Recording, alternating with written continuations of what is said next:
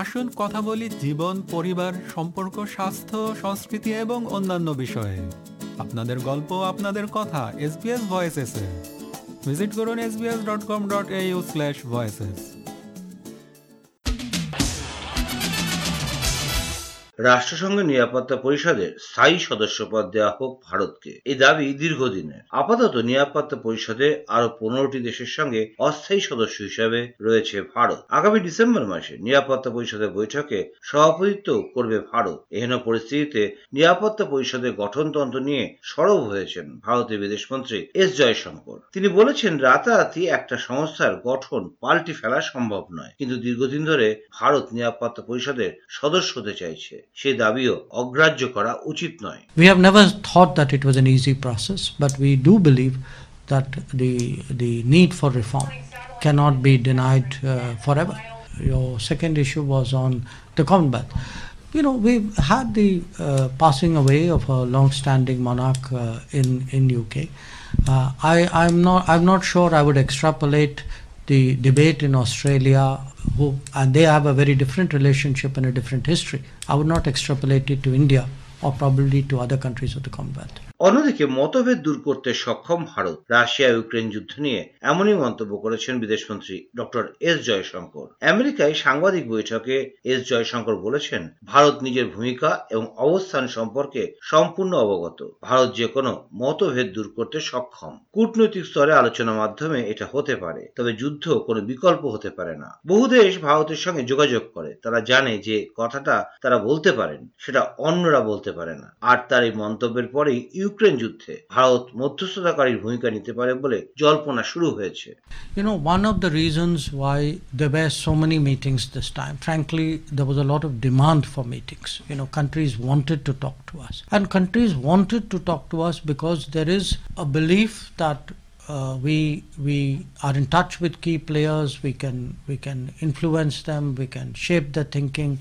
We can contribute. We are prepared sometimes to say things which many others cannot say. এবার দেশের খবর ভারতে five G প্রযুক্তির সূচনা করেছেন প্রধানমন্ত্রী নরেন্দ্র মোদী প্রতিশ্রুতি দিয়েছেন ফিফথ জেনারেশনের মানে পঞ্চম প্রজন্মের এই মোবাইল ইন্টারনেট পরিষেবার বিদ্যুৎ গতির মধ্যে দিয়ে দেশের যোগাযোগ ব্যবস্থায় নতুন যুগের সূচনা হবে, যেখানে হাতের মুঠোয় থাকবে এক অপার সম্ভাবনার সমুদ্র ইন্ডিয়ান মোবাইল কংগ্রেস বা আইএনসির এক সমাবেশে প্রধানমন্ত্রীর হাত দিয়েই শুরু হয়েছে দিল্লি কলকাতার মতো কয়েকটি শহরে ফাইভ জি মোবাইল টেকনোলজি আগামী কয়েক বছরের মধ্যে ধাপে ধাপে তা ছড়িয়ে পড়বে গোটা দেশেই। সেই অনুষ্ঠানে প্রধানমন্ত্রী নরেন্দ্র মোদী বলেছেন, একটা সময় ছিল যখন টু জি থ্রি জি বা ফোর জি মোবাইল টেকনোলজির জন্য ভারতকে অন্য দেশের দিকে মুখ চেয়ে বসে থাকতে হতো। কিন্তু ফাইভ জি পরিষেবা সূচনার মধ্যে দিয়ে ভারত গোটা বিশ্বে এক অনন্য ইতিহাস তৈরি করেছে। প্রধানমন্ত্রী বলেছেন ডিজিটাল ইন্ডিয়ার প্রতি মনোভাবের কারণেই দু হাজার যেখানে দেশে মাত্র দুটি মোবাইল তৈরি সংস্থা ছিল, এখন তা বেড়ে হয়েছে দুশো। ফলে মোবাইল ফোনের দামও কমে গিয়েছে অনেকটা। প্রধানমন্ত্রী নরেন্দ্র মোদীর ভাষণে ঘুরে ফিরে এসেছে দেশের ডেটা খরচের তুলনামূলক বিশ্লেষণ। বলেছেন, এখন ভারতে মোবাইল ডেটার খরচ সবচেয়ে কম। দু হাজার চোদ্দই এক জিবি ডেটার দাম ছিল তিনশো টাকা। এখন তা মিলছে মাত্র দশ টাকায়। এটা আসলে প্রযুক্তির গণতন্ত্রীকরণের মাধ্যমেই কেবল সম্ভব হয়েছে। এদিকে নিষিদ্ধ রাজনৈতিক দল পপুলার ফ্রন্ট অফ ইন্ডিয়া বা পিএফআই এর টুইটার অ্যাকাউন্টও বন্ধ করে দেওয়া হয়েছে। ফেসবুক ইনস্টাগ্রামের মতো অন্যান্য সোশ্যাল মিডিয়া থেকে সরিয়ে দেওয়া হয়েছে পিএফআই কে। এর আগে পিএফআই কে পাঁচ বছরের জন্য নিষিদ্ধ ঘোষণা করেছে কেন্দ্রীয় সরকার। নিষেধাজ্ঞা জারি করা হয়েছে পিএফআই এর শরিক দলগুলোর ওপরেও। এক বিজ্ঞপ্তি জারি করে পিএফআই এবং এর অনুমোদন পাওয়া দলগুলোকে বেআইনি কার্যকলাপ প্রতিরোধ আইন বা ইউএপি এর আওতায় নিষিদ্ধ হিসেবে ঘোষণা করেছে কেন্দ্রীয় সরকার। উল্লেখ্য পিএফআই এর বিরুদ্ধে জঙ্গি যোগের অভিযোগ উঠেছে। জাতীয় তদন্তকারী সংস্থা, এনআইএ এবং ইডি দুই কেন্দ্রীয় সংস্থা যৌথভাবে অভিযোগ করেছে, student Islamic movement of India বা সিমি, জামাত উল মুজাহিদিন বাংলাদেশ বা জেএমবি এবং Islamic state of Iraq and Syria মানে আইএসআইএস এর মতো দলের সঙ্গে পিএফআই এর যোগাযোগ রয়েছে। প্রথমে বিষয়টিকে সমর্থন করলেও কংগ্রেসের নেতা দিগ্বিজয় সিং বলেছেন, তেমন হলে বিজেপি ঘনিষ্ঠ রাষ্ট্রীয় স্বয়ংসেবক সংঘ বা আরএসএস কেও নিষিদ্ধ করা উচিত। नफरत फैलाए, जो हिंसा फैलाए, धर्मों के धर्म, धार्मिक उन्माद फैलाए, उन सब के खिलाफ कार्रवाई होना चाहिए। इनके खिलाफ कार्रवाई हो रही है तो संघ के खिलाफ कार्रवाई क्यों नहीं हो रही है? विश्व हिंदू परिषद के खिलाफ कार्रवाई क्यों नहीं हो रही? उनके खिलाफ भी होना चाहिए। निश्चित तौर पर जो नफरत फैलाता है, धार्मिक उन्माद फैलाता है, वो एक थाली के चट्टे बढ़ते हैं। एक दूसरे के पूरक है প্রায় একইভাবে বামপন্থী মানে সিপিএম এর সাধারণ সম্পাদক সীতারাম ইয়েচুরিও প্রায় একই যুক্তি দিয়েছেন that a ban is not a solution to tackle this problem. We have seen our own experience has been India's experience. The RSS has been banned thrice since Mahatma Gandhi's assassination. Has anything stopped the campaigns of uh, hate, polarization campaigns of hate and terror, anti-minoritism, calls by Dharma Sansad for their genocide of the minorities? All these continue. এর মধ্যে দেশের প্রধান বিরোধী দল কংগ্রেসের সভাপতি নির্বাচনে প্রতিদ্বন্দ্বিতার জন্য মনোনয়নপত্র জমা দিয়েছেন শশী থারুর অন্যদিকে কংগ্রেসের সভাপতি নির্বাচনের জন্য মনোনয়নপত্র জমা দিয়েছেন গান্ধী পরিবারের ঘনিষ্ঠ মল্লিকার্জুন খার্গে। রাজস্থানের মুখ্যমন্ত্রী অশোক গেহলটের পর কংগ্রেসের সভাপতি নির্বাচন থেকে সরে দাঁড়ানোর কথা ঘোষণা করেছেন মধ্যপ্রদেশের প্রাক্তন মুখ্যমন্ত্রী দিগ্বিজয় সিং। এরপরই নির্বাচনে পদপ্রার্থী হিসাবে মল্লিকার্জুন খার্গের নাম সামনে এসেছে। ফলে কংগ্রেসের সভাপতি নির্বাচনে এবার গান্ধী পরিবারের ঘনিষ্ঠ মল্লিকার্জুন খার্গের সঙ্গে জি টোয়েন্টি থ্রি গোষ্ঠীর সদস্য শশী থারুরের প্রতিদ্বন্দ্বিতা দেখা যাবে মনোনয়ন জমা দেওয়ার আগে প্রয়াত প্রধানমন্ত্রী রাজীব গান্ধীকে শ্রদ্ধা জানিয়েছেন শশী থারুর রাজঘাটে রাজীব গান্ধী মূর্তির সামনে দাঁড়িয়ে সোশ্যাল মিডিয়াতে সেই ছবি শেয়ারও করেছেন কংগ্রেসের সাংসদ শশী থারুর তারপরেই শশী থারুর বলেছেন We are all party colleagues. We all share the same Congress ideology, values, ideals. We want the party to be strengthened.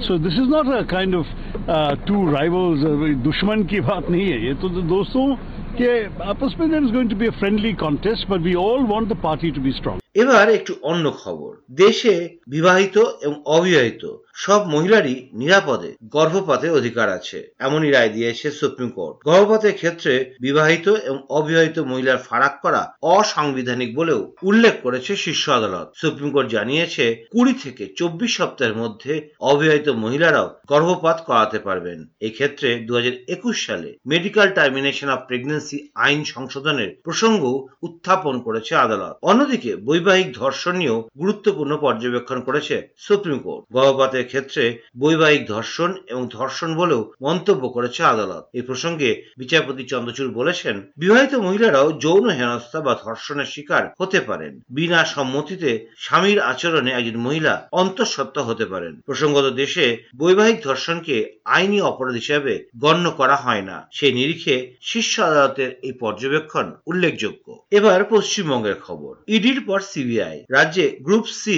শিক্ষাকর্মী নিয়োগ দুর্নীতি কাণ্ডে সিবিআই পেশ করা চার্জশিটে নাম রয়েছে রাজ্যের প্রাক্তন শিক্ষামন্ত্রী এবং তৃণমূল কংগ্রেস নেতা পার্থ চট্টোপাধ্যায়ের নাম। তিনি ছাড়াও আরও পনেরো জনের নাম রয়েছে ওই চার্জশিটে। নাম রয়েছে মধ্যশিক্ষা পর্ষদের প্রাক্তন সভাপতি কল্যাণময় গঙ্গোপাধ্যায়ের নাম। শিক্ষক এবং শিক্ষাকর্মী নিয়োগ দুর্নীতি কাণ্ডে এখন জেল হেফাজতে রয়েছেন পার্থ চট্টোপাধ্যায় এবং তার ঘনিষ্ঠ বান্ধবী অর্পিতা মুখোপাধ্যায়। আইনজীবীর মাধ্যমে জামিনের আর্জি জানিয়েছিলেন পার্থ চট্টোপাধ্যায়। সেই আবেদন খারিজ হয়ে গিয়েছে। একত্রিশে অক্টোবর পর্যন্ত পার্থ চট্টোপাধ্যায় এবং অর্পিতা মুখোপাধ্যায়কে জেল হেফাজতে রাখার নির্দেশ দিয়েছে সিবিআই এর বিশেষ আদালত। এর আগে তেইশে জুলাই পার্থ চট্টোপাধ্যায়কে তার নাকতলা বাড়ি থেকে গ্রেপ্তার করে এনফোর্সমেন্ট ডাইরেক্টর বা ইডি। উদ্ধার করা হয় প্রচুর টাকা এবং সোনাও তা দাবি করেছিল স্কুল সার্ভিস কমিশন বা এসএসসি তে একশো কোটি টাকার দুর্নীতি হয়েছে। ইডি আদালতে জানিয়েছে, শিক্ষক নিয়োগে দুর্নীতির অঙ্ক দেড়শো কোটি টাকা ছাড়িয়ে যেতে পারে। ইডির কাছ থেকে পার্থ চট্টোপাধ্যায়কে হেফাজতে নেয় সিবিআই।